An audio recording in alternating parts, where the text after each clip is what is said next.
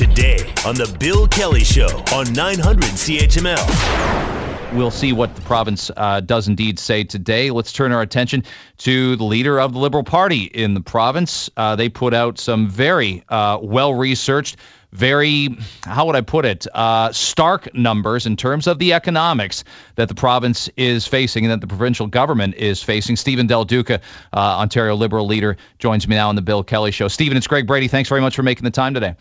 My pleasure. Thanks so much for having me on. Well, like I said, it's very comprehensive. You really this study and this release today breaks it down in terms of the new classroom locations, new caretakers, new educators, and none of these things are inexpensive, to say the very least. What was the motivation? What was the how did this manifest itself to unveil this plan? And especially, I think parents appreciate it, to do it region by region. Well, look, we're about 5 weeks away from the scheduled start of the school year, and I'm a politician, but I'm also a parent. And, you know, my wife and I, we have two daughters. Our older daughter is going into grade 8, and our younger daughter is going into grade 4. Mm-hmm. And I think over the last couple of months, we, like many other parents, most parents across Ontario, have felt a great deal of anxiety over the issue that we don't know for sure what's happening come September. And I know it's not an easy issue to unpack for any government. I got to a point just about a week and a half ago where I said to myself and to my team, we can't just criticize. We can't just say the Doug Ford government's not doing enough, though I believe they're not doing enough on education. We have to put out some ideas that tell people that there is a way to get this done. It is, our plan today is comprehensive. I believe it's the best way to go forward to make sure that our students and everyone else in the education system can be safe come September.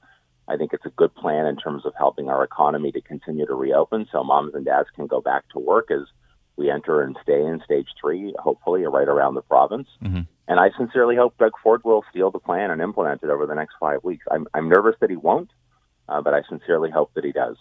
Stephen Del Duca is our guest, leader of the Liberal Party. I'll lay this out, just some of the raw numbers for our audience regionally. In Hamilton, 320 additional caretakers, 710 additional educators, and 650 new classroom locations. In London, it's 820 classroom locations, 860 educators, 440 additional caretakers. Explain, if you can, to the audience what new classroom locations means. That's within the body of a high school itself or an elementary school itself, or is that a completely separate address in terms of a location?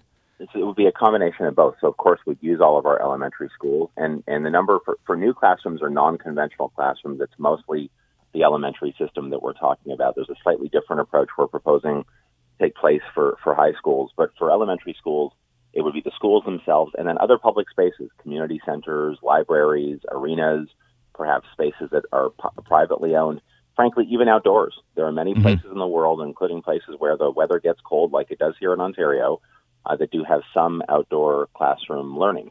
And so I'm calling on the government to work with our municipal partners and the private sector and others to try to find those alternative non-conventional classrooms, make sure that there's a certified teacher at the front of those unconventional classrooms. And the reason for that is so that in the elementary grades, no more than 15 students are actually in any one of those traditional or non-conventional classrooms so that they can all be physically distant, so that they can be safe. Is there anything to learn from a prototype, if you will, from what Quebec did? And Quebec did this obviously before the summer break. They were the primary province despite cases in Montreal, so they didn't do the city of Montreal, but kids everywhere besides Montreal went back for several weeks in late May, early June. Only about 2/3 of parents decided to send those particular kids. But for the most part, Stephen, it was deemed a success. Education experts said it went very, very well. Yeah, we have a lot to learn here in Ontario, not just from the Quebec example, but there are dozens of examples from around the world where places have gotten it right and places have realized that they could probably do a better job. And one of the reasons I wanted our plan to be completely comprehensive. And I also recognize that some parents might not feel comfortable for their kids to go back to school, regardless of how good the plan is. And some kids may be vulnerable. They may be immunocompromised. That's why we've included a specific and ambitious provision to help provide up to 400,000 new devices, like for technology, for the students to be able to stay at home if they need to and continue to learn, and more funding for professional development for teachers so that they can be online if they need to be as well. So how far behind, in your estimation, is the Ford government? I think if they, the one thing I'd say is if they'd announced a grand plan for, you know, right before Labor Day weekend, and they'd announced that in June, we'd be critical in saying we don't know what the next 8 weeks are going to bring in terms of case numbers or in terms of more medical research. That, as we all know, we've seen this virus evolve, but our knowledge has evolved along with it since March and April. How far do you feel they're behind? I think, unfortunately, they're really far behind. I've had the chance now to speak with several dozen partners in education from around the province and from the child care sector. And the scariest thing to me is that most of those partners have told me they frankly haven't even heard from the government. We're only 5 weeks away. So I think this should have been an all-hands-on-deck moment back in March. I think if the government had rallied sort of the troops, to put it that way, and figured out some semblance of a plan way back then, we'd probably be in much stronger shape.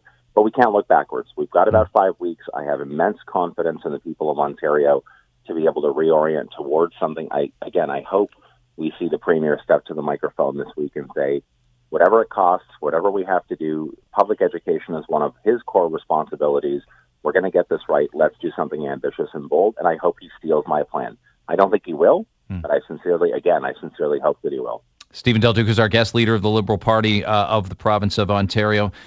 We're both parents, but we also both probably know a lot of teachers. What would you say the average psyche is of a teacher, and does it vary from someone who's teaching, say, grade 12 history and economics, and maybe doesn't have to get as quote-unquote hands-on with his or her students, as we're talking a junior kindergarten teacher, where we know what that's like? It's obvious that there's a lot more, close interaction, and you can't prevent that at those ages. Oh, I think it does vary, but pretty much across the board, every teacher that I've spoken to is, again, anxiety off the charts.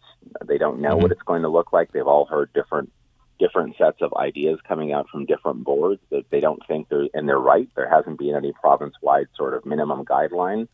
I think there are a lot of teachers who might be a little bit older, who might be a little bit more vulnerable. Again, they themselves might be immunocompromised or have family members at home that are immunocompromised. Our plan actually takes that into account.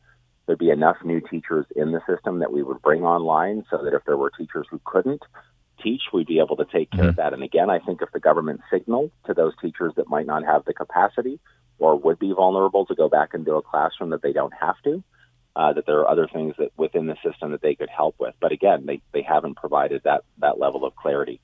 I hope they will.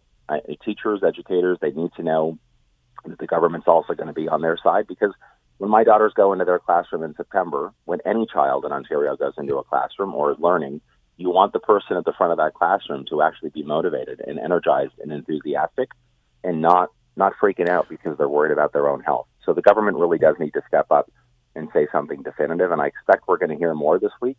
I'm nervous that it's not going to be particularly bold or ambitious, and they're frankly going to try to keep out on this one, which on public education we can't afford to do. But I've got my fingers crossed that I'll be proven wrong and they'll actually do something ambitious. Yeah, it'll have a domino effect. If parents don't feel confident sending their kids back, then that affects every single workplace in our province. So we're tight for time, but a listener wants to know, how about accommodating rural areas and internet connections? There's going to have to be some sort of online option in some communities, and that's something that the province obviously struggled with. Again, with little planning, they had to move quickly, but they've had the time now to plan these things, and there's concerns from parents about this. Yeah, as there should be. So we've set aside in our plan, this is again a province-wide number, up to $200 million that would be set aside for new devices and assistance with technology. To break that down, if it was just for devices, that would be able to fund up to $400,000 across the province. If it needs to be to help support some of the infrastructure, the broadband infrastructure expansion, it could be as well. But that caller is 100% right. We can't leave any part of Ontario behind. Appreciate the time. Thanks very much, Stephen. I greatly appreciate you making the time for our audience to lay that out for us. Thank you. My pleasure. Take care. Got it. Ontario Liberal leader Stephen Del Duca. The Bill Kelly Show, weekdays from 9 to noon on 900 CHML.